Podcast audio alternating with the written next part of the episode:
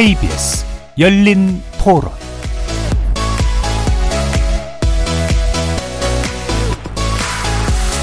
안녕하십니까. KBS 열린 토론 정준희입니다.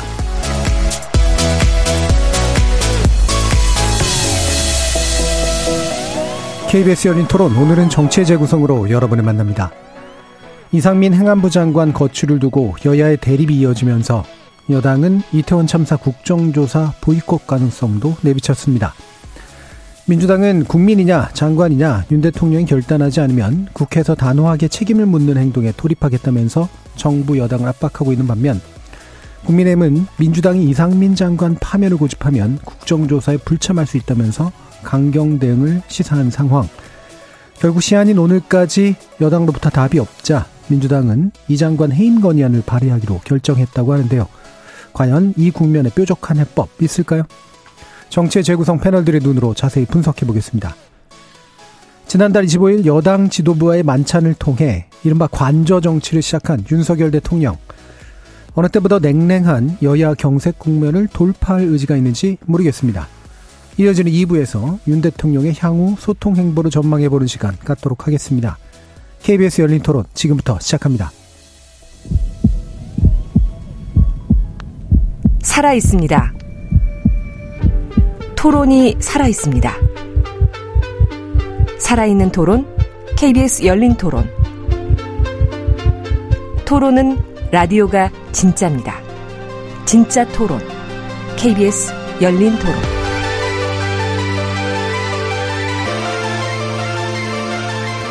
정치를 보는 색다른 시선, 정치의 재구성 함께 해 주시는 네 분의 논객 소개합니다.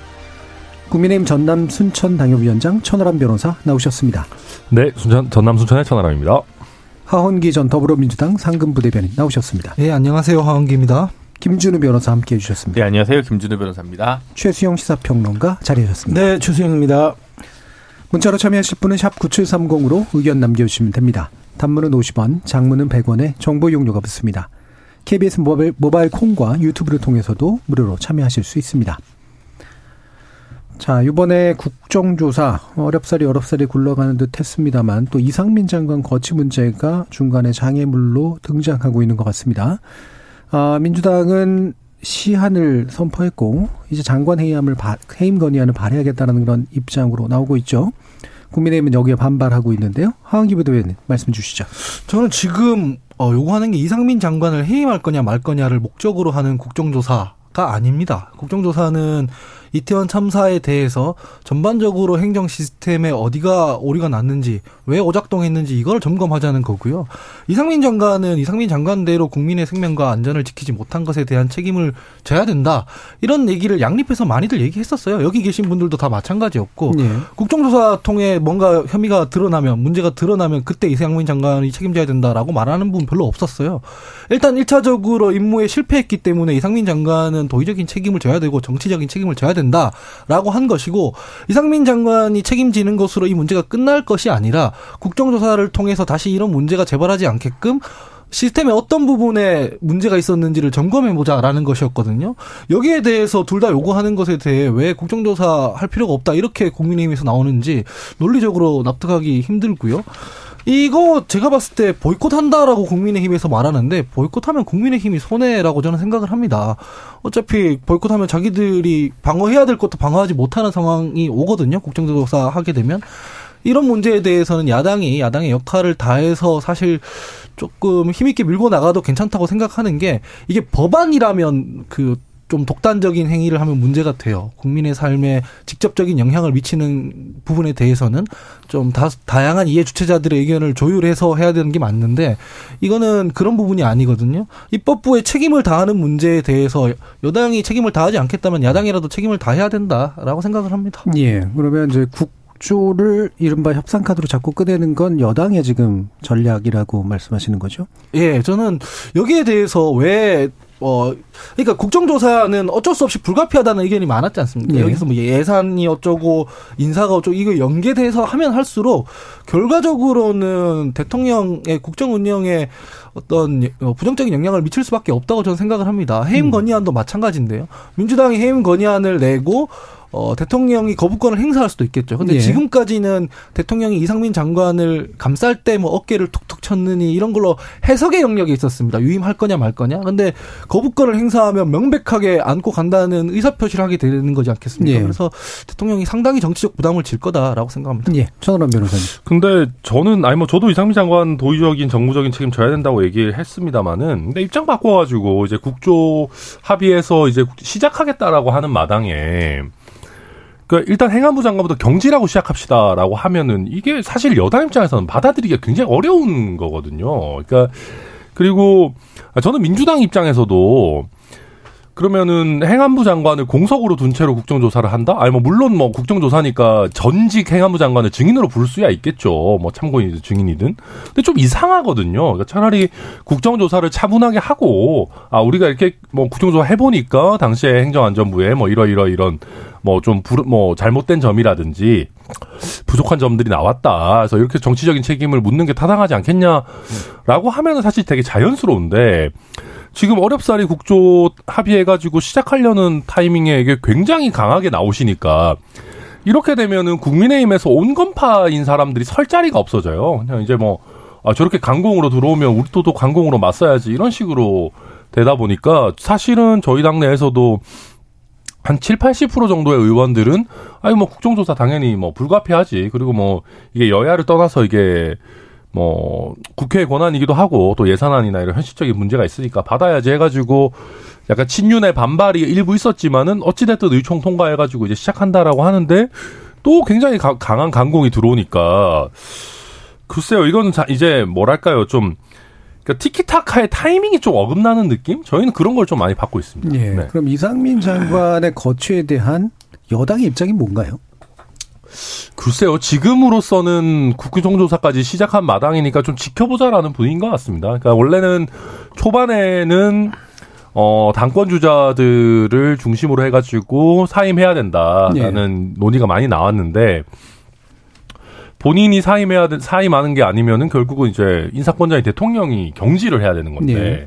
근데 현재로서는 대통령이 경질할 것 같은 분위기는 아니니까 예. 뭐 대통령한테 여당 의원들이 막 경질해라 말아라고 할 거는 아니지 않냐 뭐 이런 애매모호한 분위기로 지금 현재 흘러가고 예. 있는 것 같습니다. 적어도 대통령의 의지에 반하는 어떤 의사 표현을 하진 않겠다. 네 현재는 뭐 그런 분위기인 것 같습니다. 예. 자, 김준우 변호사님.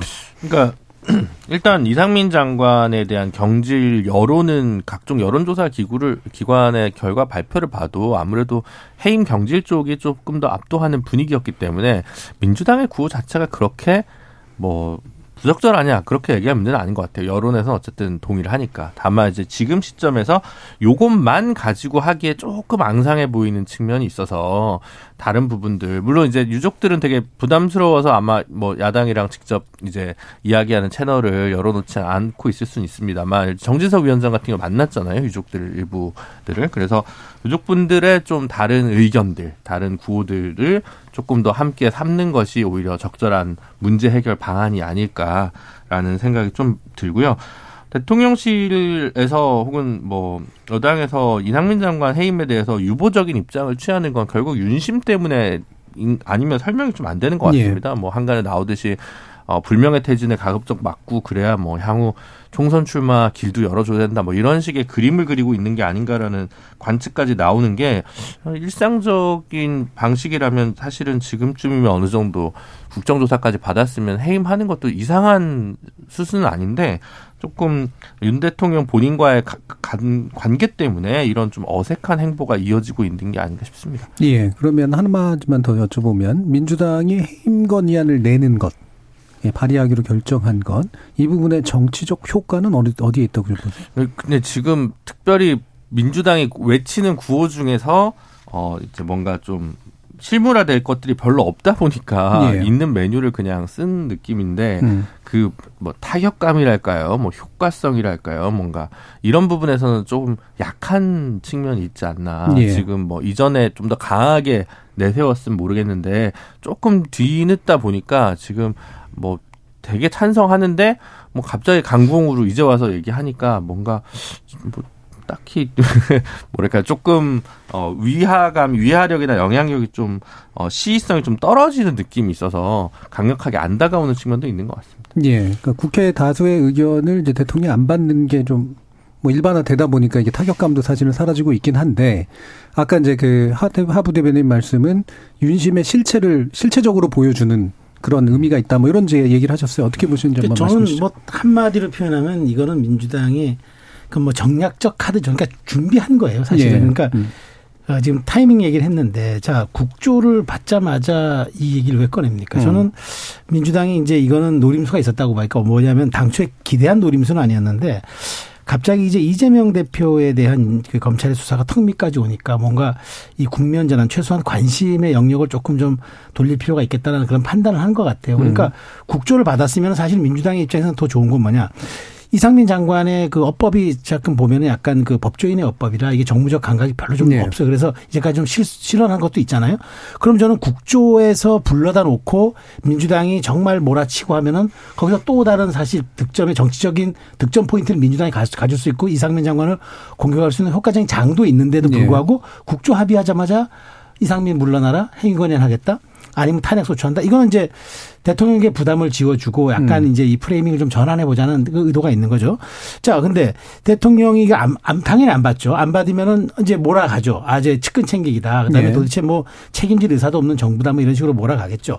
근데 저는 그 그 이 평가는 온당히 그냥 윤 대통령이 국민으로부터 받으면 됩니다. 그러니까 예. 인사권을 가지고 있는 사람이 인사에 대해서는 보류를 했다 그러면 대한 평가를 하면 돼요. 그것이 음. 여론조사 형태로 나타나든 뭐 지지율의 형태로 나타나든 뭐 그거는 윤 대통령이 오롯이 질면, 질- 질면 되는 거고 야당 공세를 하면 되는 거죠. 예. 그런데 왜 지금 이제 이, 문, 이 문제가 되냐. 그럼 민주당이 이 다음 스텝을 그럼 뭘로 갑니까? 탄핵 소추를, 탄핵을 하겠죠. 전 탄핵할 수도 있다고 봐요. 예. 탄핵을 하면은 지금도 다 돼요. 의석수로는. 그런데 탄핵을 하면 부담이 있단 말이에요. 뭐가 있냐면 헌재에서도 탄핵 심판을 해야 돼요. 그런데 그 과정에서 탄핵 소추위원은 국민의힘이 위원장을 맡고 있는 법사위원장이 합니다. 예. 그럼 이거는 이제 말하자면 이제 이게 장기화되고 가다 보면 이게 조금 부담이 있을 수 있으니까 윤 대통령이 저는 안 할 거는 다음 스텝은 저는 조금 좀 안 할 거라고 봐요. 그런데 이렇게 가버리면은 윤 대통령이 굉장히 정치적 부담을 져요. 아, 이거 또 측근 챙겨. 근데 저는 뭐 이게 어떤 결과로 나타나든지 간에. 근데 민주당이 여기서 그럼 얻을 수 있는 실익은 뭐냐? 저는 실익이 오히려 저는 이상민 장관을 놔두고 국조에서 공격하는 게 더 많은데도 불구하고 예.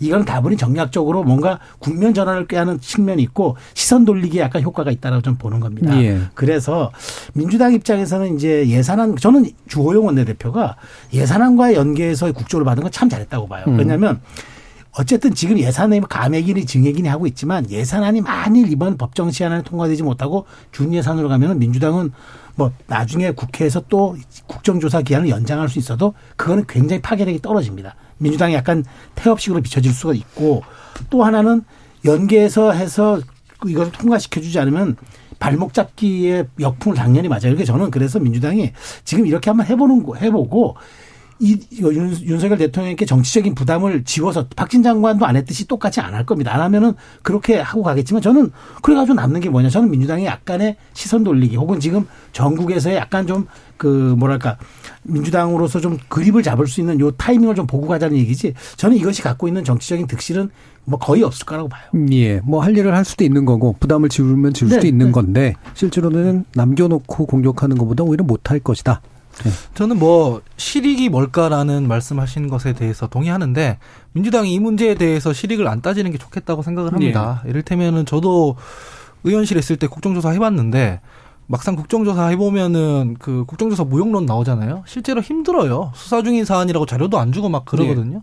근데 그런 문제가 있지만 원칙적으로 정치적 책임을 다 해야 된다는 차원에서 실익이 없더라도 할 건 해야 된다라고 생각하고요. 그리고 유가족들도 요구, 요구하기를 어떻게 이 정부에서는 이 정도 참사가 벌어졌는데 책임지는 사람이 없냐라고 하고 책임 책임자를 빨리 책임질 사람 책임지고 그다음에 진상 규명 확실하게 해서 재발 방지 대책을 마련해라라는 말을 동시에 요구하고 있거든요. 그래서 이거를 입법부에서 동시에 요구하는 게 무리라고 보이진 않고 다만 이 과정에서 민주당이 뭐 정치 쟁점화를 잘못해서 좀 오히려 실익을 얻으려고 들다가 역풍을 맞을 수도 있기 때문에 이 문제에 대해서는 원칙적으로 하는 게 저는 맞다고 생각을 하고요. 실제로 얻는 게 없다 하더라도 일테면 탄핵 소추안 같은 거는 발의해도 말씀하신 것처럼 사법적으로 판단을 받아봐야 되는 문제지 않겠습니까? 그래서 그 전에 정치적으로 먼저 책임을 묻고 대통령이 거기에 대해서 제대로 대응을 한다면 뭐 해소가 되는 건데 그게 아니라 방어하려고 든다면 어, 정치적 부담은 대통령에게 그리고 여당에게 가지 않을까 생각합니다. 예, 다시 천하람 변호사님. 저는 민주당에서 뭐 탄핵 소추안 이렇게까지는 안 갔으면 좋겠습니다. 그러니까 뭐 음. 해임 건의안이야 뭐 정치적인 문제지만 탄핵은 이거 진짜 좀 사실 굉장히 좀 고도의 그리고 또 법률적인 책임을 묻는 그렇죠. 건데 헌정적인. 예, 음. 이거는 좀 과, 너무 과하게 가면 그건 또 예, 저도. 안 할 것 같은데 음. 그래서 좀 과하지 않게 또 그러면 또 오히려 약간의 뭐 노무현 전 대통령 때와 같은 그런 역풍은 없겠지만은 그래도 또 약간 이게 좀 그리고 우리 정치가 뭐만 하면 자꾸 막 계속 그 상승 곡선 막 인플레 이런 게 자꾸 심해져가지고 그런 거는 있고요.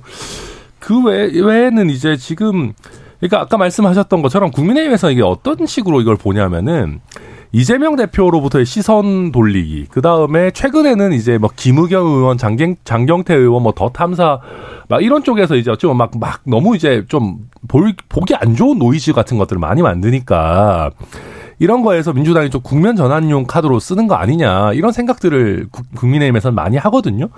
모르겠습니다. 그게 뭐 사실인지 아닌지야 뭐 민주당 지도부만 알겠습니다만은 그러니까 좀 약간 갑작스러워요. 그러니까 이게 약간 그래도 국정조사 해가지고 여야가 나름대로 이걸 해가지고 하겠다 그랬는데 대검 넣자 빼자 이거는 제가 봤을 때는 국민의힘이 약간 좀좀좀 예. 쫌생이 같은 느낌이 있었고 근데 여기서 갑자기 이상민을 해임 안 하면 이렇게 된- 된다는 거는 아무튼 조금 뭐 뭔가 아무튼 자연스럽지 않, 않다 그래서 시선 돌리기 같은 느낌을 뭐 주긴 주는 건 사실이다 뭐 저는 그렇게 봅니다. 예.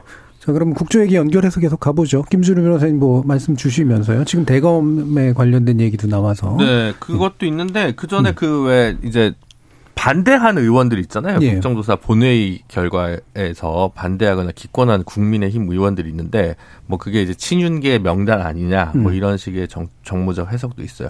뭐 그럴 수 있는지 없는지 뭐 그건 뭐 따져봐야 될 문제입니다만 저는 정말 이상했던 게 그 반대하거나 기권한 의원들 국민의힘 의원들 중에서 국정조사 위원으로 들어간 위원들이 있어요. 음. 이분들은 무슨 생각인지를 도저히 이해를 못하겠거든요. 예. 그럼 본인이 국정조사 위원회에서 이름을 빼든지 자신의 소신을 지키려면 그러면 이거는 국정조사는 국정조사를 제대로 안 하겠다는 건지 아니면 저는 무언지를 잘 모르겠는 거예요. 그래서 이런 부분들 때문에 지금 민주당이 뭐 어떤 노이즈를 메고 떠나서 국민의힘이나 뭐 대통령실 여당이나 뭐 정부에서 사실 이 문제에 대해서 여전히 제대로 된 어, 일처리나 뭐 수습이나 조율을 못 하고 있다는 인상을 굉장히 많이 받습니다. 그래서 어, 지금 어차피 국정조사도 어, 수용한 마당에 지금 대통령께서 좀 정식화된 메시지를 좀 내는 게 저는 일을 풀어가는 순리가 아닌가라는 생각이 들고 그게 아니라면 오히려 저는 이상민 장관 본인이 국정조사 시작할 때쯤에서 뭐 자기가 뭐 사의를 표하거나 이런 방식도 충분히 있을 수 있었던 거 아닌가 적어도 아니 뭐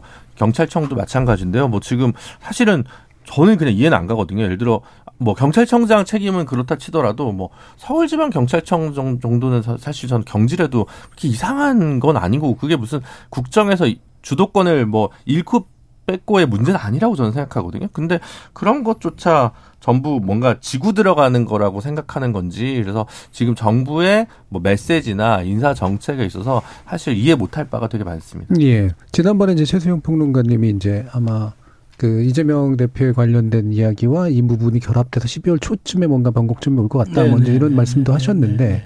대통령도 그런 일정을 염두에 두고 있을까요? 그 대통령도 사실 뭐 정보에 대해서 모든 걸 총합을 갖고 계신 분이라고 본다 그러면 예. 여러 가지 그걸 고려하시라고 저는 봅니다. 근데 저는 이제 지금 12월 초가 저는 변곡점일 수 있다 하는데 저는 다만 그때 예상하지 못했던 변수 하나는 음. 국정조사가 저는 합의되지 않을 그 예, 예. 거로 봤는데 예. 국조가 합의가 됐어요. 어쨌든 음. 되면서 내년 1월까지 시간 시간이 좀 이제 더 가게 되지 않았습니까? 음. 그래서 저는 이제 약간 이게 뒤로 간 것 같은데 저도 이제 좀 김준호 변호사 말에 재밌는 부분 하나 동의하는 음. 게 이번에 국민의 그 표결을 했잖아요. 예. 근데 이 결과가 115대 33이 나왔어요. 그러니까, 음. 그러니까 이제 반대가 기권 포함하는 이제 반대가 33이 나왔는데 국민의힘 의원이 115명입니다. 근데 33명이 그럼 저는 이게 찐 윤이냐? 예, 4분의 1 정도 신윤과 이제. 윤핵관을 다 음. 포함한 찐윤이냐? 근데 저는 이게 오히려 음. 이게 오히려 저는 나쁜 그 결, 그 신, 신호를 주는 거라고 봐요. 그러니까 오히려 차라리 그냥 당론으로 찬성을 하거나 하는 게 더 훨씬 나았을 거예요. 그런데 그러니까요. 33이 나오면서 윤석열 대통령의 호위 무사가 33명밖에 안 된다라는 예. 어찌 보면 이게 지난번 이용호 의원과 이제 주호영 원내대표가 붙을 때 이탈됐던 표들 여러 가지를 놓고 본다면 이게 지금 말하자면 국민의힘 내에 반윤 혹은 비윤의 실체가 분명히 존재한다는 걸 보여준 전 사례라고 보기 때문에 네. 이렇게 표결로 가져간 거는 대단히 좀 저는 좀 음. 약간 그 국민의힘의 좀 전략적 그뭐 이걸 보여주고 싶었다면 저는 그것도 전략이라고 보지만 그거는 약간 좀 하차에 가까운 전략이었다고 보고 음. 자 그러면 이제 이 부분에서 이제 12월에 전국이 지금 어떻게 운영될 것이 저는 이제 어- 어쨌든 지금 12월에 전국에서 가장 중요한 거는 뭐 좀 뭐저 2부에서 다시 할 수 있겠습니다만은 이재명 대표의 이제 백 취- 취임 100일 기자회견도 하나의 변곡점이 될 것 같고요. 그 다음에 어쨌든 이제 12월 2일이 저는 예산안이 이제 어쨌든 법정인데 저는 안 될 거라고 봐요. 12월 음. 2일은. 그럼 이제 이 12월 초에서 예산안의 그 최종 이 통과 시기가 어디가 될 것이냐. 이제 이- 이게 잡히게 되면은 이 부분이 다음 국조로 넘어가는 그런 국면이 되기 때문에 요 타이밍이 이제 여당과 야당이 좀 전략적인 좀 말하자면 전술 전략적으로 좀 자- 다시 배치하는 그 좀 약간 변곡점이 되지 않을까. 근데 그런 점에서 놓고 보면 12월 초가 저는 여전히, 좀 여전히. 유효하네요. 네. 예. 지금 김한수님은 이상민 파면이 우선시되어서는 안 됩니다. 왜 참사가 일어났는지 진상규명이 먼저고 그 후에 파면을 해야 됩니다. 어렵게 시작된 국정조사부터 제대로 합시다라는 말씀 주셨고요. 유상주님은 이상민 장관 진작에 책임지고 물러났어야죠. 지금도 늦었다고 봅니다라는 그런 의견도 좀 있었습니다. 자, 좀 더 가서요. 천하람 변호사님 아까 또 말씀 중에 나온 부분하고 또 지금 얘기가 좀 연결이 좀 돼서 사실 지난 그 지난주 목요일 코너가 또 이제 정치 코너니까요. 어, 왜 이분들은 반대했을까요?를 제가 한번 좀 여쭤본 적이 있었는데 아, 견해는 이렇더라고요. 일단 이제 아, 바라보고 있는 건 대통령이고 예, 거기에 이제 메시지를 보내는 거고 또한 어, 주영 원내대표를 포함한 이제 비윤이라 그럴까요? 예, 이 주변부 세력에게 경고성 메시지, 견제성 메시지를 보낸 것이다. 라고 해석을 하신 분이 계셨습니다. 음. 최성 평론가님은 그게 오히려 이제 실책이다라고 지금 보시고 계신 거잖아요. 말씀 좀 부탁드립니다. 네, 정확하게 저도 최소영 평론가님 의견에 동의하는데 이게 좀 그러니까 제가 이제 저도 저희 당의 이제 의원들 몇 명한테 얘기 들어보면 이 실행 작업이 없었어요. 음.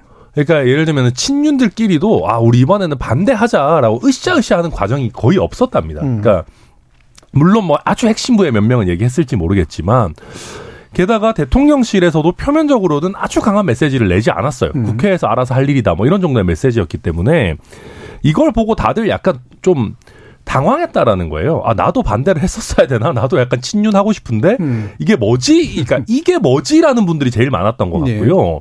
그러니까 그러다 보니까 이게 제대로 엑세큐트 그러니까 실행된 어떤 전략이 아니었다. 네. 그러니까 각각이 자기 판단에 따라서 대통령실의 눈치를 보이, 보는 느낌을 내고 싶은 사람들만 사실은 좀한 예. 것이고 작정한 세대결은 아니었다는 네, 거죠. 그런 것은 네. 아니었고 그리고 그 예, 내용 그러니까 명단을 제대로 보면은 뭐 예를 들면 기권한 사람 중에 뭐 김웅도 있고 음. 뭐 반대한 사람 중에 서명수도 있고 뭐 예를 들면 꼭 친윤이 아니라도 예, 예. 뭐 지금 이 국정조사가 뭐 온당하냐 뭐 이런 여러 가지 이유로 한 사람이 섞여 있기 때문에 뭐 그런 면에서 만약에 이게 친윤에서 세력을 한번 보여주고 싶었다면 좀 실패한 전략이고 그런 거 그런 거보다는 짧게 얘기하면 그냥 개인적으로 아 저희는 그래도 충성합니다. 음. 요런 거 정도를 보여주는 제스처 아니었나 저는 그렇게 음. 생각합니다. 네. 혹시 김준우 선생님 말씀 있으세요? 그러니까 사실은 저는 지난주에 그 예산 문제 때문에 주호영 원내대표가 결단한 문제도 있지만 어쨌든 유족분들이 직접 이제 대중 앞에 나와서 기자회견을 한 부분도 사실은 국회 여론이 반등되는데 어느 정도 크게 작용했다고 보거든요. 근데 이분들은 여전히 국민이나 유가족 피해자들보다는 대통령실 눈치를 보는 의원들이냐, 음. 누구를 대표하는 기관이냐라는 부분에서 이분들의 선택이 뭐 다른 이유나 다른 논거들이 또 있을 수는 있겠지만 그 전에 논거들과 유족분들이 직접 이렇게 나섰을 때는 조금 또 상황이 변했기 때문에 입장이 달라질 수 있는 문제라고 생각하거든요. 근데 이때 이런 방식으로 뭔가 불분명한 이유로 어, 기권이나 반대를 하신 분들은 사실 또 유가족분들에게 어떤 면에서 상처를 드린 거 아닌가 싶어서 어쨌든 뭐 본인들의 정치적 진로 이해관계 때문에 그럴 수도 있었겠지만 상당히 유감스러운 일이 아닌가 음. 싶습니다. 사실은 지금 당내 정치가 작동하고 있는 건데요. 사실 이상민 회의, 이상민 장관에 대한 책임 묻는 거랑 국정조사 요구하는 거랑 동시에 말씀하시는 분들이 꽤 많았습니다. 사실은 패널들도 마찬가지였거든요. 어느 순간부터 기조가 바뀌었는데 그 둘을 동시에 요구하기 시작하는 거는 그 당내에서 정치적 부담이 너무 강하기 때문에 예. 한쪽은 내줬기 때문에 한쪽은 우리가 방어를 해야 된다는 차원에서 지금 우리가 국정조사 받았기 때문에 이상민 장관은 좀 두고 보자는 쪽으로 기류가 바뀐 거거든요. 예, 예. 이게 지금 논, 논점 논리적 흐름으로 보면 일관적이지 않은 말이긴 해요. 음. 그래서 지금에 와서 이 이상민 장관 해임할 거면 국정조사 필요 없다 이런 말을 하면 납득하지 못하는 국민들이 더 많을 거다라고 생각합니다. 예, 알겠습니다. 자, 국조로 좀 더 들어가서요. 아, 네, 다시 이제 하부대 대변인께 여쭙겠는데, 지금 이제 결국 증인 책정 문제랑 대상 문제 가지고 또 이제 되는데, 사실 보이콧하면 이것도 좀 의미가 없어지는 게 아닌가라는 생각이 들긴 합니다만, 자, 이게 대검을 어, 집어넣은 건 이재명 방탄용이다. 이런 주장에 대해서 어떻게 생각하시나요? 근데 제가 이제 회의록까지 다 읽어보고 예. 왔는데요. 처음에 대검을 넣는 게 맞냐 빼야 하는 거 아니냐 이런 요구가 여당 쪽에서 있었고 뭐 일견 타당하게 들리기도 하잖아요. 대검이 여기 왜 필요하냐라고 했는데 어쨌든 이게 합의가 돼서 들어가게 됐고 조율 과정에서 이제 마약 수사에 대해 한정해서 질의하기로 하자라고 예. 합의가 됐습니다. 이게 지금 어 실제로 회의록을 좀 찾아보면 국민의힘 김미애 의원이 회의, 회의할 때 그렇게 합의가 됐기 때문에 다행이다 이런 말까지 하거든요. 예. 이게 합의문에 발표가 되느냐 마느냐를 문제 가지고 이제 이견이 좀 있었던 거고요. 음. 사실 당국의 마약 범죄 단속 때문에 이게 뭐 질서 유지 업무가 좀 소홀했던 거 아니냐 이런 문제 제기가 있었기 예, 때문에 예. 안 들어갈 수는 없었던 것 같고요. 다만 이걸 가지고 뭐 방탄하려고 하는 거 아니냐라는 말이 있습니다. 왜냐하면 마약 담당하는 그 부서장이 어차피 반부패 수사부니까 이제 이재명 대표 수사하는 그 사람이 이 사람이다. 그렇기 때문에 방탄하려고 하는 거 아니냐라고 하는데 이게 사실 국정감사나 조사 그 관련한 법률에 보면요. 8조에 계속 중인 재판 또는 수사 중인 사건의 소추에 관여할 목적으로 이렇게 조사가 행사되어서는 안 된다라고 명시돼 있고요. 예. 그걸 뻔히 알면서도 이 부분에 대해서 국정조사를 정략적으로 활용하러 들면 민주당이 역풍 맞을 겁니다. 예. 그리고 국, 어, 국민의힘 의원들이 가만히 안 있을 것 같고 민주당도 그런 지점에서 마냥 바보가 아니라는 점을 좀 말씀드리고 싶고요. 그다음에 방탄이라는 게 말이 안 되는 게 이 반부패 부장 나와서 이거 질의 받는다고 해서 이재명 대표에 대한 수사가 멈출 것인가 예. 논리적으로 생각해 보면 음. 그럴 리가 없지 않습니까? 그래서 이런 부분에 대해서는 꼭 자기한테 유리한 정치적 쟁점만 가져와서 재논에 물대지 마시고 좀 합의할 건 시원하게 합의하고 책임질 건 확- 확실하게 책임을 지자. 이렇게 말씀드리고 싶습니다. 상식적으로 말하면 사실 그 바보 같은 짓을 하는 거죠. 만약에 예를 들면 이재명 후보를 끌어 아니, 대표를 끌어들이면. 아니, 근데 그래서 저- 예. 상식대로 굴러가지 않는 경우도 아니, 물론 제가 많으니까. 딱 말씀드리려는 게 그거였는데, 아, 사실 민주당이 이재명 대표 관련해 가지고, 국- 우리 이태원 참사 국조에서 대검 반부패 강력부장한테 물어주면은, 저 입장에서 thank you죠, 진짜로.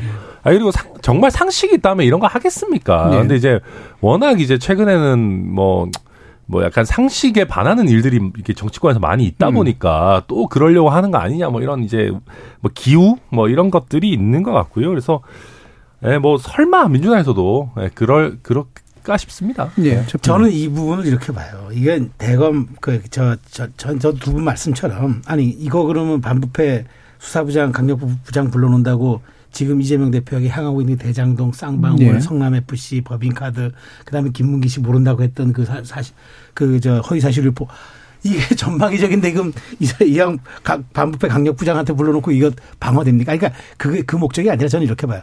한동훈과 윤 대통령의 연결고리를 예, 어떻게 예. 하든 이걸 국정조사로 이 앞마당으로 끌어올려는 전략이에요. 그러니까 음. 그 연결고리 하나 꼭 가지고 들어야지 이걸 놔버리면은 끈이 별로 없어져요. 그럼 음. 이상민 장관 하나 공격하는 것에는 별로 뭐 정치적으로는 저는 그렇다는 얘기죠. 그렇죠. 법무부는. 빠졌고. 그러니까요. 예. 그럼 이제 이- 그걸로 놓고 보고 저는 민주당이 여기에서 이제 뭐 이걸 가지고 뭘 한다. 저는 그건 이제 좀그 저도 이제는 아니라고 보고 있다. 다만 여기에서 한동훈 장관은 얼마 저 얼마 얼마적으로 효과적으로 이 국정조사 안으로 이걸 연결고리 고구마 줄기처럼 끌어내서 갖고 오느냐. 저는 아마 민주당의 전략이 거기에 집중될 거라고 보고 예.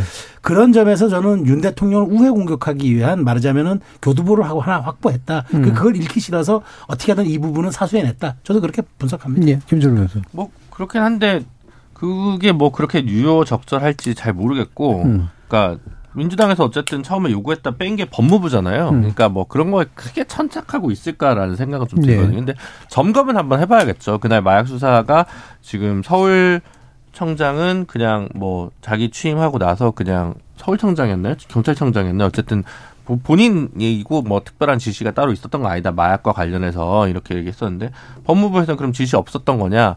뭐 이제 그거 한번 간단하게 크로스 체크하고 그러고 나서 그 이상 크게 질문할 건 별로 없는 것 같습니다. 예. 제가 만약 의원이거나 의원 보좌진이면 법무부 그 마약 수사 담당 관련한 그 공무원 분을 불렀을 때는 질의 내용은 그냥 체크하는 정도 수준으로 머무르지 이걸 가지고 과도하게 했다가는 오히려 어, 추모와 애도를 과도하게 정치적 용도로 사용한다라고 역풍을 맞을 수 있기 때문에 민주당 의원들도 이 부분은 되게 신중하고 적정한 수준에서만 질의를 하는 게 맞다고 봅니다. 예. 합의도 합의지만 사람도 중요한 거 아니겠습니까? 민주당에서 이거 관련해서 위원장 맡고 있는 분이 우상호 위원장이거든요.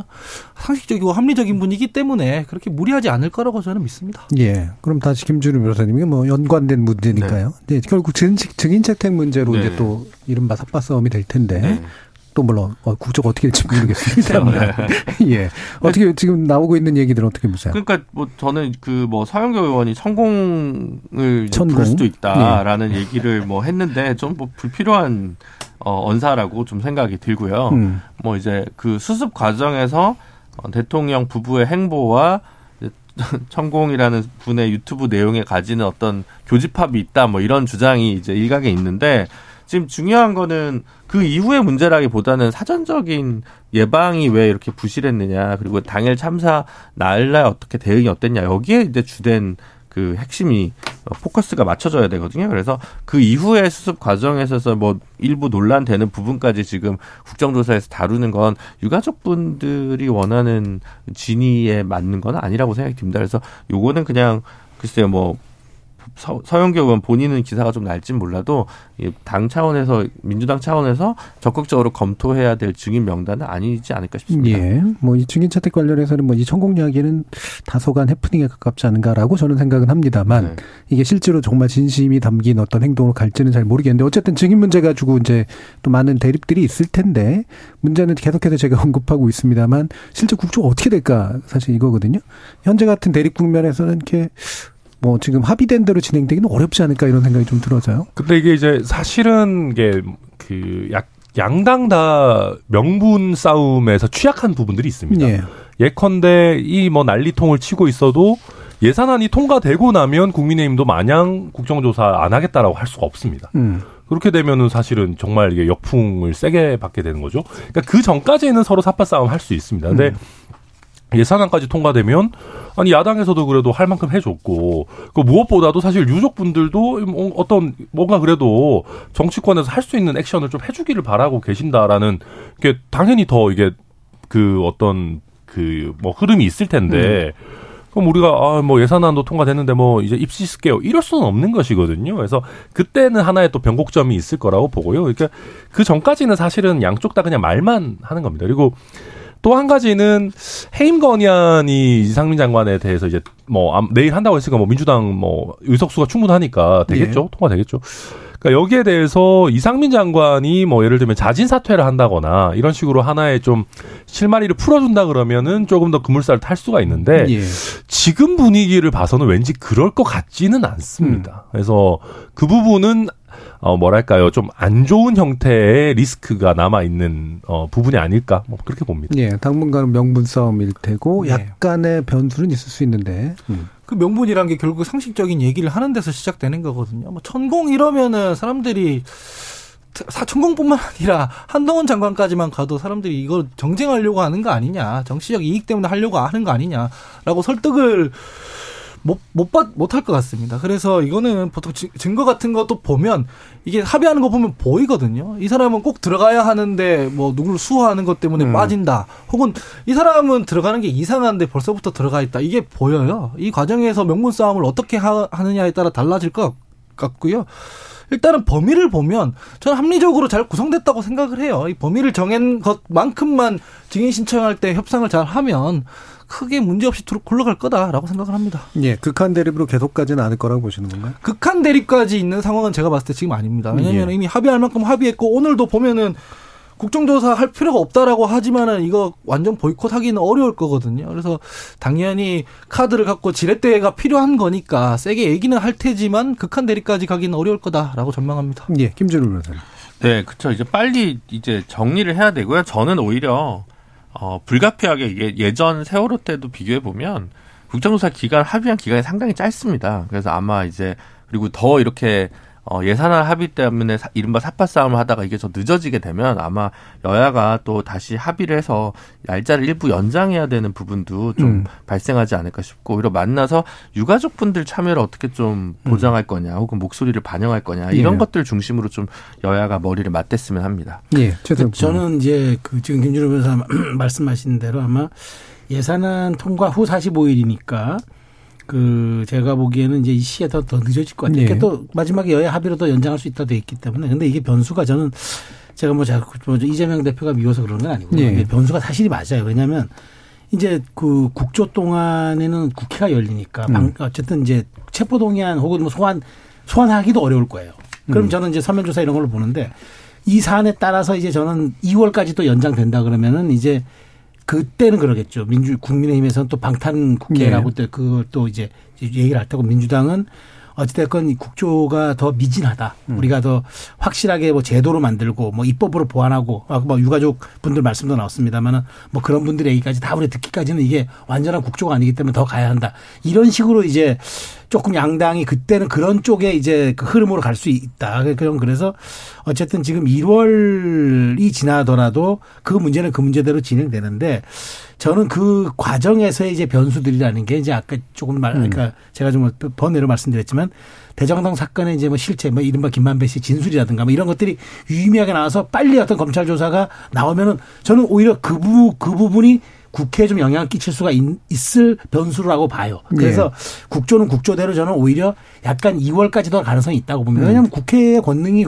국정조사이기 때문에 더 하자. 더 우리가 완벽하게 이번에 시스템 만들고 입법으로 보완하는 것까지 우리가 하자. 그럼 또 반대할 명분이 없는 거죠.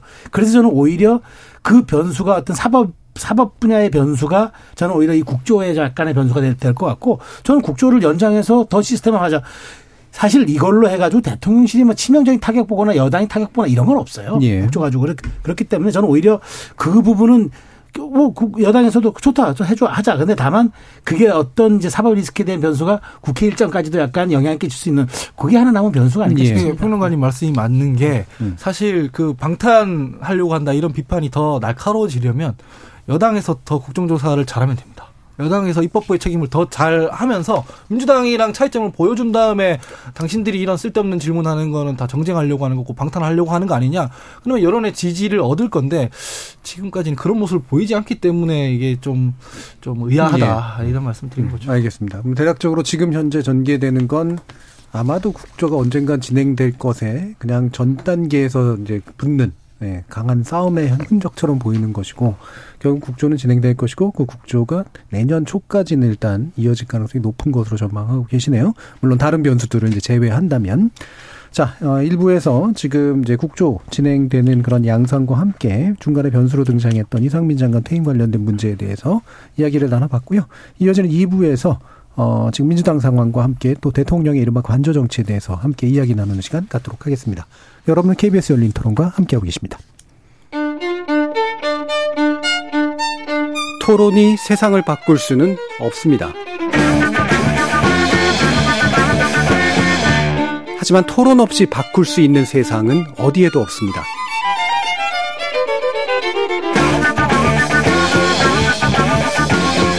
세상의 선한 변화를 갈망하는 당신. 정답이 아니라 질문의 힘을 믿는 당신. 우리 KBS 열린 토론에서 만납시다.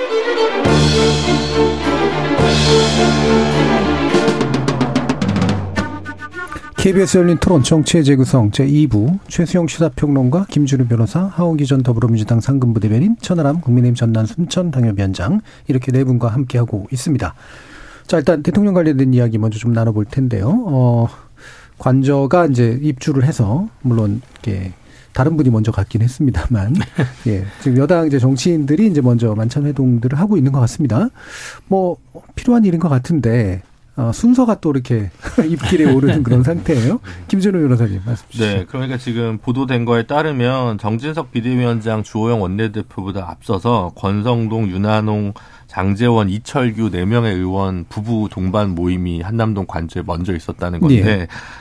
어, 이거는 대통령께서 잘못 판단하신 건지 하여튼 정무수석이 이 부분은 간언을 제대로 안 해서 책임을 져야 지 저로서는 도무지 이해할 수 없습니다. 이제 관저가 처음 되고 나서 처음으로 정치인을 모시는데 여기 순서를 바꿔가지고 지도부 여당 지도부가 아니라 뭔가 친윤계라고 낙인될 수 있는 분들을 낙점될 수 있는 분들을 먼저 모시는 거는 어 제가 갖고 있는 상식에서는 완전히 좀 반하는 것 같고요. 예. 더구나 지금 추가 취재에서 언론에 보도되는 거에 따르면 정진석 비대위원장은 5말 6초 전, 전대를 원하고 전날 가신 내부는 2말 3초 전대를 원하라는 보도까지 나온 상황에서 그리고 정진석 비대위원장이 그날 갔을 때 사전에 독대를 따로 했는데 거기서도 5말 6초 전대에 대해서 윤 대통령께서 약간 어, 부정적인 의견을 피력했다는 보도까지 나왔습니다. 이게 뭐 파이낸셜 뉴스나 뭐 하여튼 예. 뭐 이런 쪽에서 여러 여러 가지 기사들이 좀 나오는 걸 봐서는 대통령께서 지금 음좀 오히려 당의 신경을 끄고 국정에 전념하셔야 될 때 당에 너무 몰입하고 계신 게 아닌가 싶어서 상당히 걱정스럽습니다. 예. 어, 뭐랄까요. 그, 집들이 정도라고 생각을 하신 건가요? 저는 솔직히 말하면 뭐 논란은 되고 있지만 예. 전 인간적으로 이해합니다. 예.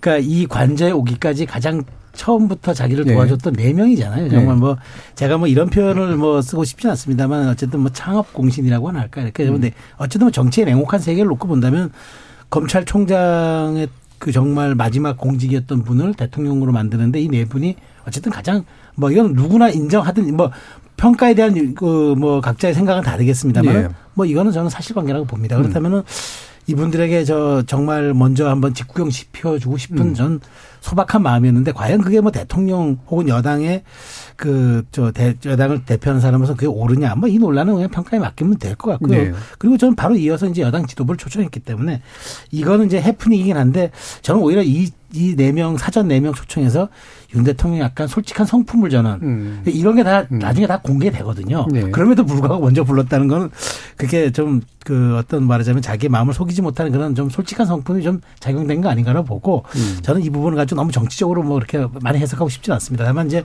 여당 지도부를 초청을 해서 했는데 그게 이제 전혀 이제 비공개가 돼가지고 전원 형식으로 이제 막 이렇게 알려지는데 저는 좀 사실 하나 아쉬움은 있어요. 여당 지도부라면 이게 그래도 언론사의 기록으로 남을 정도에 물론 대통령의 전속이 찍었을 거라고는 보지만 예. 그 대통령 기록물에 남을 남았을 그렇죠. 거예요. 그렇- 그렇지만 대통령 기록물과는 별도로 그래도 대통령이 처음으로 관저에 여당 지도부를 초청했으면 이것이 최소한 언론을 통해서라도 몇 개 상징적인 장면들은 음. 그래도 좀 나가게 하거나 짧은 영상이라도 뭐 스틸컷이라도 몇 개라도 좀 나가줬으면은 저는 좀 그게 에, 좀 뭐랄까 국민들 보기에 아 이게 관저를 구경하다기보다는 대통령의 어떤 그런 통큰 정치, 관저 정치 시작을 그래도 눈으로 확인할 수 있는 그런 것들은 좀 시각적 효과도 좀 한번 고려했으면 좋지 않았을까 싶은데 왜 굳이 이거를 끝까지 비공개로 하고 참석자들의 전원 형식을 가지고 그 기자들이 취재 뒷 열기만 이렇게 자극했는지 그건 좀 아쉬운 대목이긴 한데요.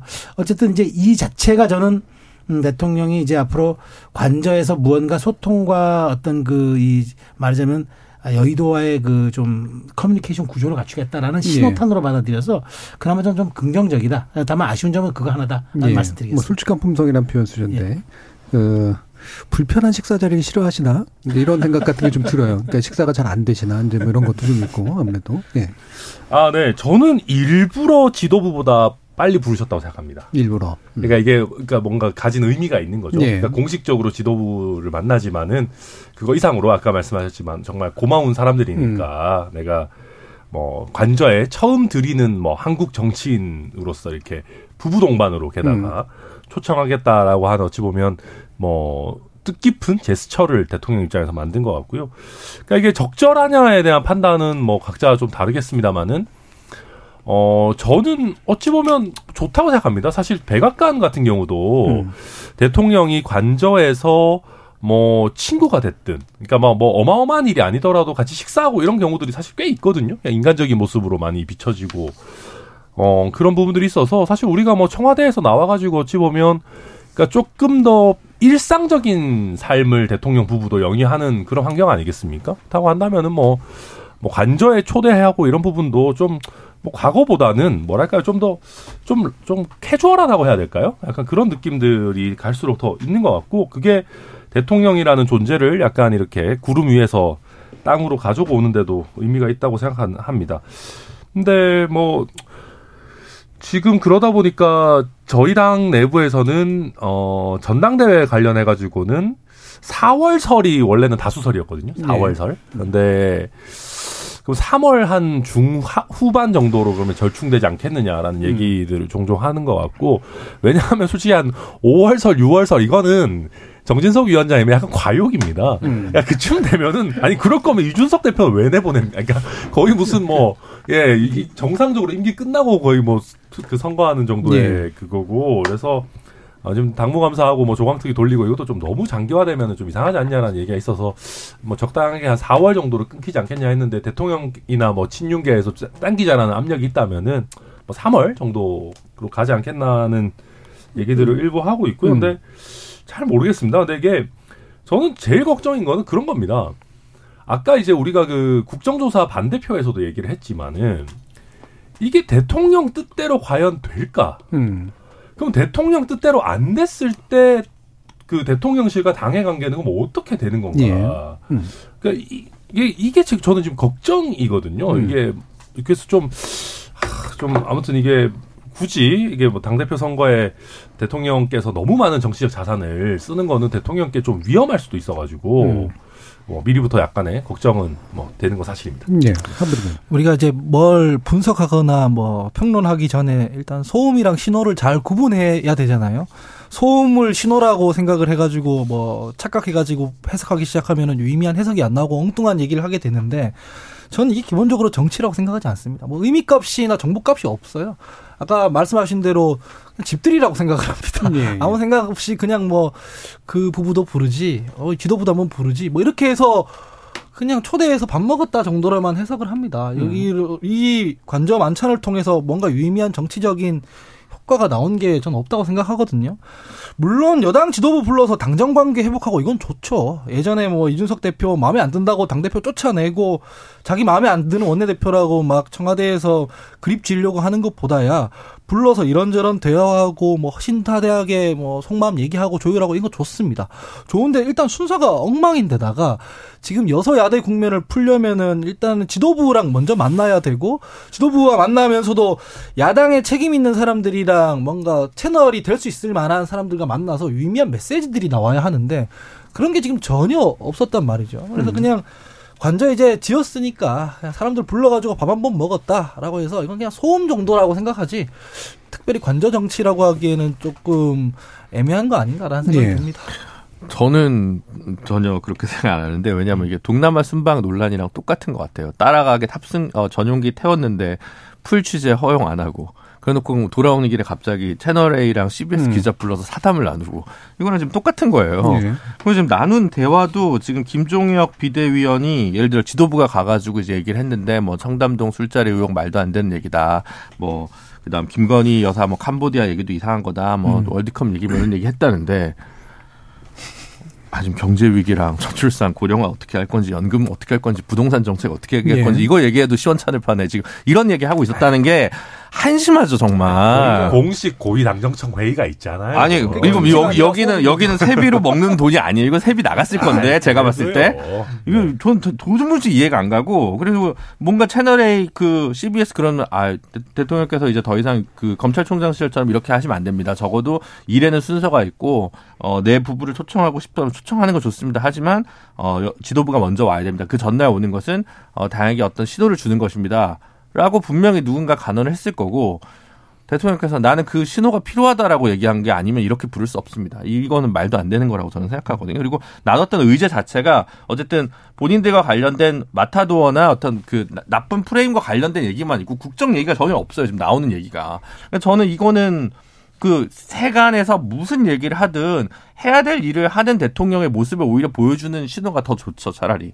지금 화물연대 문제에 대해서 안전운임제에서 어떻게 얘기할 거냐 뭐 얘기할 거냐. 이런 국정 운영 가지고 얘기를 했다는 차라리 메시지가 어차피 비공개인데 그런 메시지를 나가는 게 하는 게 저는 최수영 평론가님이 메시지 비서관이었으면 이런 식으로 메시지 나가는 거 허용 안 했다고 생각합니다. 예, 그러니까, 그러니까 이게 소음과 신호는 구별해야 된다라고 아까 이제 하부대님 말씀 주셨지만 소음일 수도 있을 것 같아요. 근데 그 소음이 신호로 비칠 수 있다는 신호를 예. 어떻게 관리하느냐 사실 이 아이고, 문제잖아요. 그걸 몰랐겠어요, 예, 그거를. 예. 예. 최승호 네. 저는 이제 뭐 최소한 이 정도 다그 감안하죠. 근데 이렇게 한 이유는 뭐냐면 저는 이제 그거예요. 그러니까 지금 대통령이 여, 이게 여당 내 갈등에 대해서 어느 정도 봉합하지 않으면 안 되겠다는 생각을 한 것 같아요. 그러니까 예. 왜냐하면 주호영 원내대표와 뭐 등 두드려주고 이제 이런 것들이 이제 좀 약간 흘린 것 같아요. 그래 흘려 음. 흘려 왜 그건 일부러 흘린 게 뭐냐면 당신 신뢰한다. 사실은 뭐 사실 좀 더 우리가 생각해 보면 주호영 원내대표가 이준석 대표의 가처분만 안 했으면 지금 비대위원장이에요. 우리가 지금 벌써 잊고 있지만 음. 사실은 지금 비대위원장 역할을 해야 되는데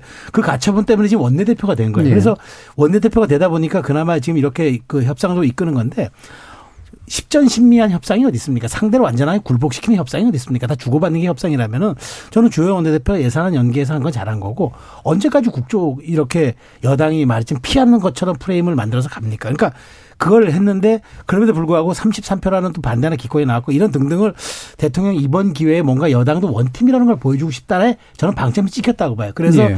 김준호 변호사 말씀하신 것처럼 그런 어떤 지금의 저 국정 현안들에 대해서 딱딱딱 떨어지는 그런 어떤 뭐랄까 뭐 여야가 합의된 그러니까 야- 여당 내에서 합의된 메시지가 탁탁 나갔으면 좋겠지만 저는 그게 목적이 아니었기 때문에 최소한 이 부분은 우리가 앞으로 흔들림 없이 원팀으로 나가니까 앞으로 여기에 대해서 흔들지 마라라는 저는 당 115명의 의원들에게 예. 사인 대통령이 사인을 준 거예요. 그러니까 예. 저는 그걸로도 이거는 정치적으로 굉장히 유의미한 저는 행보라고 보는 거죠. 그렇기 때문에 이것이 그래서 저는 일부러 그래서 비공개를 하는 것이 아닌가 싶어요. 예. 방점이 거기에 찍혀 있었기 때문에 예. 그런 점을 놓고 본다면은 이제 이게 저는 제가 그래서 이게 시발점 혹은 시동 이렇게 자꾸 표현하는 거는 이것이 이제 앞으로 어떻게 우리 정치에서의 식사 정치 혹은 관점 안찬 정치 이런 것으로 순기능적 요소를 발휘할 수 있게끔 우리가 잘 이제 이것을 뭐 압박해내든가 뭘 이렇게 끌어내든가 이제 이게 남은 과제고 저는 윤 대통령이 어쨌든 그렇게라도 공간을 열어줬다는 거는 저는 사실 유의미하게 생각하는 예. 겁니다. 그 결국에는 제일 중요한 정 치적 과제를 일단 여당의 원팀을 만드는 그렇죠. 거라고 보는 거다라고. 그게 그게 신호로 나온 셈인데요. 의도한 신호가 네, 그거인 네. 셈인데.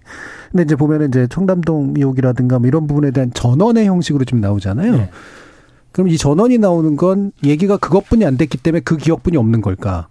아니면 이분들이 메신저로 해서 의 이런 얘기들 정도는 밖에 나가서 해도 된다 이렇게 생각하고 있는 걸까? 저는 후자라고 보는 네, 거예요. 당연히 후자겠죠. 네, 저는 이제 그러니까 제가 이제 하나 더 말씀드리면 대통령의 입으로 이런 얘기를 하면 안 되잖아요. 그러니까 이런 얘기들이 오고 갔고 이렇게 해서 전원의 형식으로 나가서 여기에 대한 논란의 종지부를 찍는 찍게끔 하는 효과가 있는 거고 여당 내에서는 일종의 이런 어떤 굉장한 핫한 이슈에 대한 뭐 가이드라인 예. 혹은 이제 뭐뭐 PG press press guide 뭐 이런 등등을 놓고 이제 저는 좀 해석하게끔 하는 효과가 있었다는 거 보고 이 이상 저는 뭐 말하자면은 더 안 나갈 걸로 봐요. 그럼 이제부터는 이제 one team이니까 뭔가 좀 집중력을 가지고 국정에 좀 임하자라는 이제 그런 뜻으로 아마 이제 이것으로 전원 메시지는 마무리될 예. 거라고 저는 생각합니다. 예. 그래서 김준우 변호사님이 아까 얘기했던 걸 제가 겹쳐서 얘기하면 이제 그러니까 여당 보고 하는 얘기 외에 무슨 얘기가 왜 메시지로 안 나오느냐 예, 이제 사실 예, 이 부분일 것 네. 같아요. 예. 제가 생각해도 그 원팀에 방점을 두고 있다면 최성 평론가님이 메시지를 잡아야 될 것 같습니다. 왜냐면은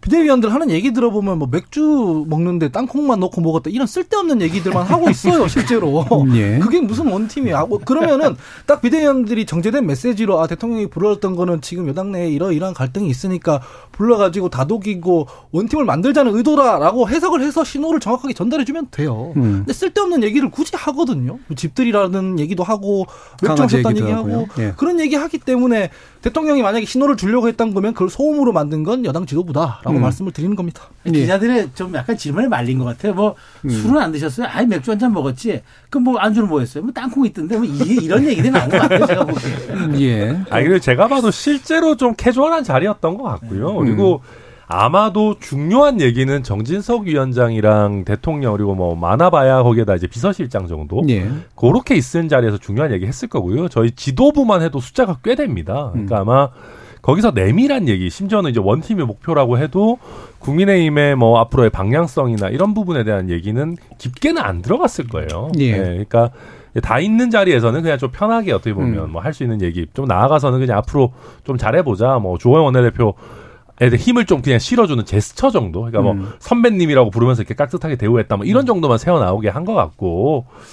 이제 아까 뭐 땅콩 뭐 이런 얘기는 그냥 이제 물어보니까 가볍게 얘기한 예. 거겠죠. 뭐. 나와서 얘기하신 분들이 사실은 할 얘기가 그렇게 많지 않은 상황에 놓여져 그렇죠. 있을 가능성도 있고 예. 또 이제 왜 약간은 으스대고 싶은 마음도 아마 그렇죠, 좀 그렇죠. 있었을 그렇죠. 테고요. 예. 그런 게 이런 후일담 비슷하게 나온 게 아닌가 싶은데 자 그렇다면 자 이런 식의 이제 이른바 관저 정치의 연장에서 야당과의 만남은 될 것인가? 어떻게 예상하십니까, 최상훈? 아, 저는 사실 이게 좀 어려운 대목인데 예. 이게 왜냐하면 이재명 대표의 사법 리스크만 없으면 저는 당연했을 거라고 봐요. 음. 그런데 지금 잘못하면은 이게 또 이제 말하자면은 그 어떤 여의도 정치권에 주는 어떤 좀 말하자면 좀 우리가 오늘 신호 얘기를 많이 하는데 네. 어떤 사인이 될 수가 있단 말이죠. 그래서 저는 그 이런 식의 그 가능이 있을 거라 봐요. 다 함께 불러서 음.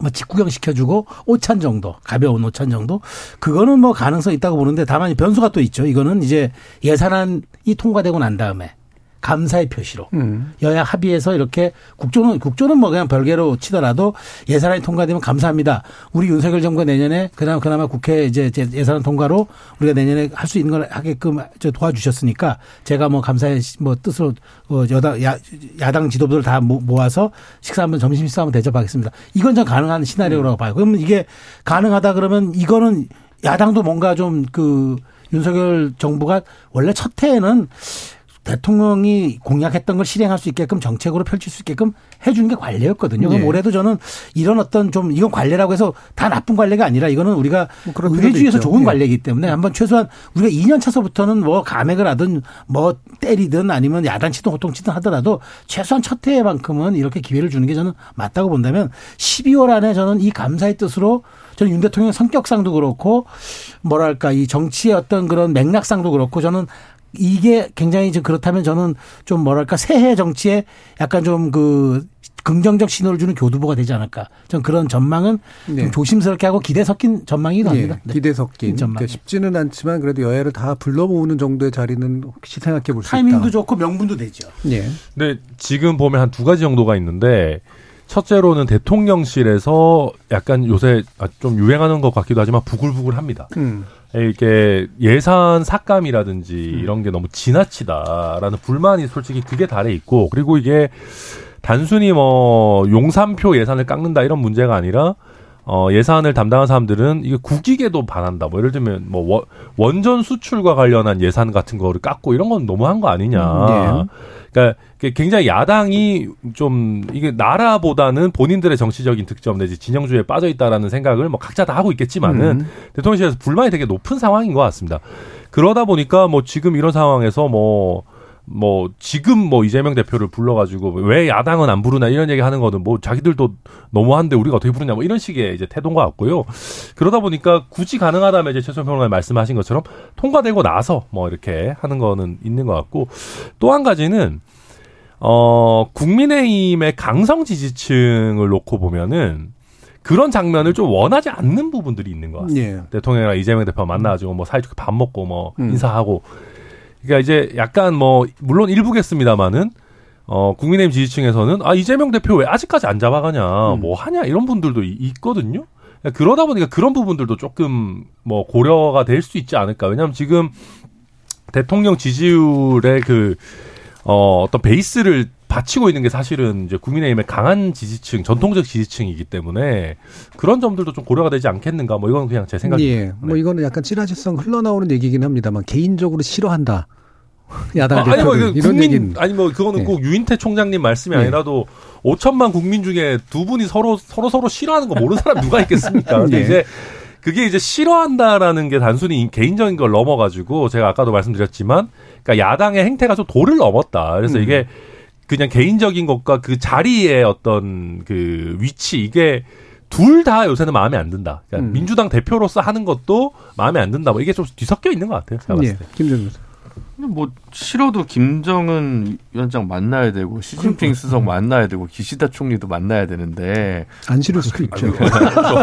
아, 그 사람들은 차라리 외교 상대방이 더 낫죠. 아니 지지층 기준으로 하면 예. 남북 정상회담은 할 길이 없고 예. 시진핑 수석도 안 만나도 그만이다라고 나올걸요. 그래서 저는 그건 아닌 것 같고 아니 뭐 이제 지금 못 만나고 이제 예산 합의가 되면 만날 수도 있다라는 뭐 최소영 평론가님의 얘기도 저는 일리가 있다고 생각을 합니다. 근데 그러려면 이번에 국정조사 그 본회의 의결 과정에서 보여준 것까지 고려를 하면 더더욱 관저에서는 주호영, 정진석 두 명에게 더 힘을 실어주는 행보와 순서가 있었어야 된다. 안 그러면 또 주호영 원내대표가 예산안을 박홍구 원내대표랑 합의했는데 또 뭐 의총에서 뭐 뒤집히네, 어, 대통령실에서 압력을 넣어서 이거 아니네 이렇게 되면 또 어떻게 되냐는 거죠. 그러니까 그러면 본인은 당장 안 만나는 침묵으로 뭔가 압력을 행사하지만 또 문제를 풀기 위한 물꼬를 해결할 조타수는 누구냐라는 걸 분명히 해줘야 이 12월 예산 전국을 잘 돌파할 수 있지 않겠습니까? 그런 면에서 아까 저는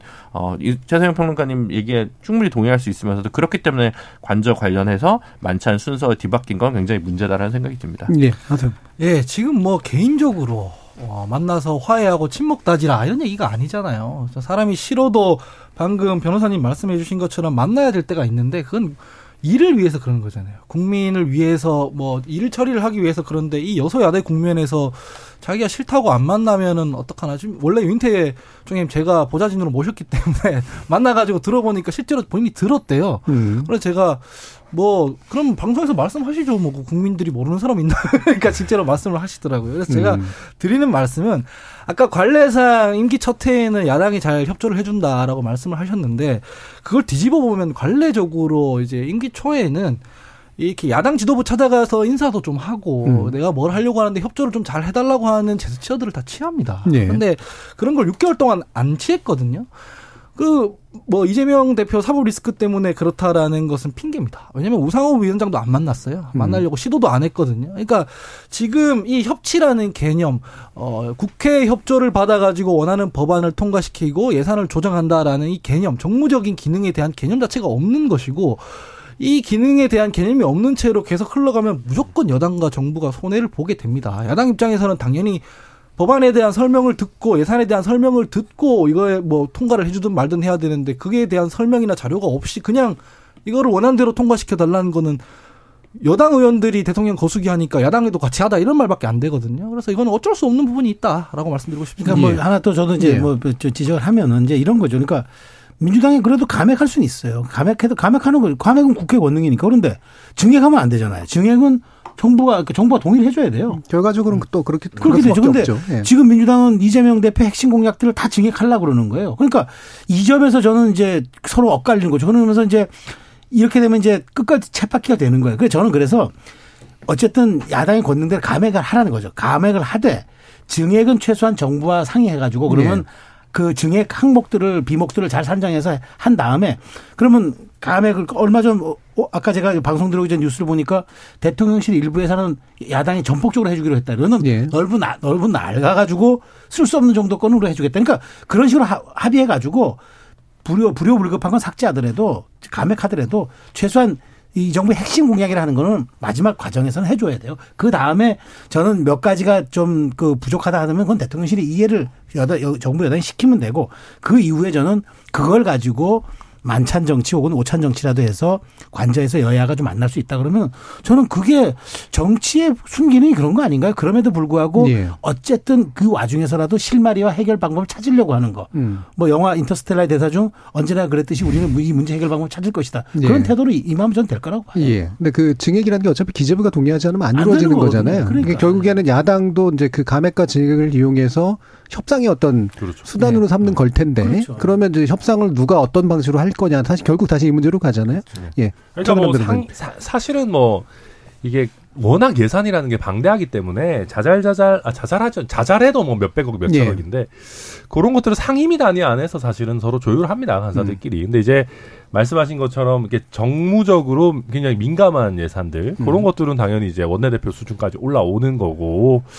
그래서 뭐 근데 이제 그 대통령실 입장에서도 그런 개별 예산 이슈에 대해 가지고 원내대표를 압박하기가 쉽지 않아요. 음. 그거 하기 시작하면은요, 이거 뭐 어디서부터 어떻게 손을 대야 될지 이게 안 됩니다. 그래서 어 게다가 지금 이미 뭐 12월 2일은 물 건너 가는 분위기이고 거의 제 생각에는 진짜 그 준예산 까딱까딱 할 때까지 갈 수도 있거든요. 최악의 경우에 뭐 그렇기 때문에 이걸 가지고 대통령실이 뭘 흔든다? 저는 합의가 이루어지기 전에 물 밑에서는 몰라도 이번에 그렇게까지는 저는 못하리라 생각합니다. 음, 예. 힘들어. 근데 예를 들어 이제 민주당에서 7대 개혁 입법이라고 얘기하는 것 중에서 뭐 연금 확대법은 사실 제가 봐도 예산상 상당히 무리가 있기 때문에 그거를 지금 음. 통과시킬 수는 없을 겁니다. 공공임대 예산이 전액 삭감 예, 이전 정부에 했다는 그 부분이 이제 좀 예산이 좀 있는데 그 정도 증액이라든가 뭔가 민주당도 우리가 성과를 냈다라고 해줄 부분을 싫더라도 줘야 돼요. 예산은 싫다. 예산 예산을 우리 건 줄이더라도 민주당 예산을 표 예산은 늘릴 수 없다. 그럼 남는 게 지금 노란봉투법이거든요. 예산 안 들어요. 음. 근데 해줄까요? 안 해줄 것 같거든요, 사실은. 그러니까 근데 싫지만 어, 문, 윤석열 표 예산을 통과시키기 위해서 민주당에서 원하는 어떤 핵심 법안이나 핵심 예산 몇 개, 그러니까 지역구 예산이나 예결특위. 위원들의 쪽지 예산 말고 음. 지도부에서 원할 수 있는 자기네가 성과물로 가져갈 수 있는 한두 개를 주, 줘야 된다는 거죠. 네. 근데 그 결단을 제가 볼 때 주호영 원내대표가 좀할수 있나. 음, 음. 계속 그게 좀 물음표고 이진복 정무수석이 충분한 가교 역할을 할 수 있나. 대통령은 어, 예를 들어 기소해서 유죄냐 무죄냐를 계속 가르려고 하시는 거 아니냐. 아니면 선거처럼 누가 1등이고 누가 2등이냐를 가르려고 하는 거 아니냐. 그 저는 그게 좀 위험하다고 보는 거고 거기서 뭔가 대통령실에서도 뭔가 어, 제동이 필요하고 조율이 필요한 게 아닌가 음. 싶습니다. 하부대변인. 저도 마찬가지인데요. 뭐 아까 뭐 요새 드라마에 보면은 그 재벌집 막내 아들 보면 회장님이 그러더라고요. 협상이라는 것은 줄 게 있을 때 하는 거다 이렇게 하는데 이 원안 가결이라는 게 잘 안 돼요. 예산이든 법안이든 이게 지금 6개월 동안 사실 여당에서도 내용이 심했잖아요. 한 두 달 동안은 뭐 비대위를 하니 비비대위를 하니 해서 실제로 아무런 협상을 안 했단 말이에요. 뭐 사진 한 장 없잖아요. 같이 만나서 회담했다는 사진 한 장 없잖아요. 이 상황에서 뭐 웹잡아 올라오는 거 보면은 원안 가결 안 시켜준다고 이제 막 발목 잡기라고 하고 뭐 예. 이렇게 한단 말이에요. 그러면은 야당 입장에서도 이게 협상이 될 수가 없어요. 자기들이 나서서 테이블을 만들고 이런 부분에 대해서 뭘 양보할 수 있고 이런 얘기들을 해야 되는데 전혀 없이 정쟁을 하면서 무조건 양보해라라고 서로 말하는 거고 아까 최성 평론가님 지적하셨다시피 야당에서 뭐 증액 요구한 거딱 해놓고 이재명표 예산이다 하고 그 홍보부터 하고 그러면은 여당이 그거 해주고 싶겠습니까? 안 해주지 네. 않습니까? 그래서 협상의 공간을 서로 좀 열어놓고 해야 된다. 이게 지금 본인들 진영에 있는 사람들한테만 메시지를 주려고 하다 보니까 이런 일이 발생하는 거거든요. 실제로 국정 운영에 필요한 게 뭔지 list up 하려면 왜 못하겠습니까? 이거 예결위 단위에서도 할수 있는 거거든요. 지금 그걸 안 하고 있기 때문에 연말이라도 좀 그런 어, 좀 TF라도 구성을 해서 빨리 좀 예. 테이블부터 여는 게 좋을 것 같다. 예, 아까 첫 머리에서 이제 그 민주당의 현재 행동이 여당 안에 협상파들이나 온건파들의 입지를 좁힌다 이런 말씀을 해주셔서 마지막으로 전한 변호님. 네, 뭐 음. 맞죠. 그리고 이제 그 이게 뭐 노이즈라면 노이즈지만은 뭐 김의겸 뭐 이런 분들이 사실은 사태를 좀 악화시키고 있는 것도 있어요. 그러니까 뭐 그러고 나니 그러니까 당장 이제 국민의힘 입장에서도 민주당은 거짓말하는 집단이다 이런 식의 이제 프레임으로 또 가고 아예 저희 당의 백드롭부터 거짓말 그만하고 뭐 일하자 뭐 이런 식으로 이제 가거든요. 그러니까, 그러니까 전체적으로 이게 너무 호전적인 분위기가 형성되면은 이게 사실은 쉽지 않고요. 근데 최소영 평론가 아까 잘 짚어주셨지만은 그럼에도 불구하고 맨날 얼굴 맞대는 상임위 단계에서는 나름대로 협치가 이루어지고는 있습니다. 음. 그러니까 뭐 그래도 이런 거는 그래도 좀 해줍시다. 뭐 예산 이 정도는 주, 줍시다. 이런 게 있거든요. 그러니까 없는 게 아닌데 오히려 그거를 적, 더 적극적으로 하고 끌어내야 되는 원내대표랑 다, 그 당대표격의 사람들이 오히려 그걸 못하고 있다. 음. 그러니까 그 상징적인 장면들을 좀, 좀 만들어줘야 그게 밑에서도 아, 우리가 좀 더 협치해도 되겠네. 그렇게 이게 좀 흐름을 탈 수가 있는데 그런 상징적인 장면이 사실 사진 한 장 좀 없는 거는 맞다. 음. 네, 그걸 좀 저희가 탈피해야 될것 예, 같습니다. 원내 대표나 당 대표선 네. 알겠습니다. 자, KBS 열린 토론 정치의 재구성 오늘 순서는 이것으로 모두 마무리하겠습니다. 오늘 함께해 주신 네 분 천하람 국민의힘 전남 순천 당협위원장, 하원기 전 더불어민주당 상근부 대변인, 김준우 변호사, 최수용 시사평론가 네 분 모두 수고하셨습니다. 감사합니다. 감사합니다. 자, 잠시 후 10시부터 시작되는 KBS 라디오 2022 카타르 월드컵 특집 함께 꾸는 꿈 라디오 커멘터리 박스 카타르 월드컵 조별리그 H조 우리나라 한국과 가나의 경기를 저희 일라디오와 유튜브 채널을 통해서 동시에 생중계해 드립니다. 응원 메시지랑 예상 스코어 같은 걸 보내주시는 분들께 추첨을 통해서 많은 선물도 드린다고 하니까요. 많은 청취 그리고 참여 부탁드리겠습니다. 지금까지 KBS 열린 토론 정준이었습니다.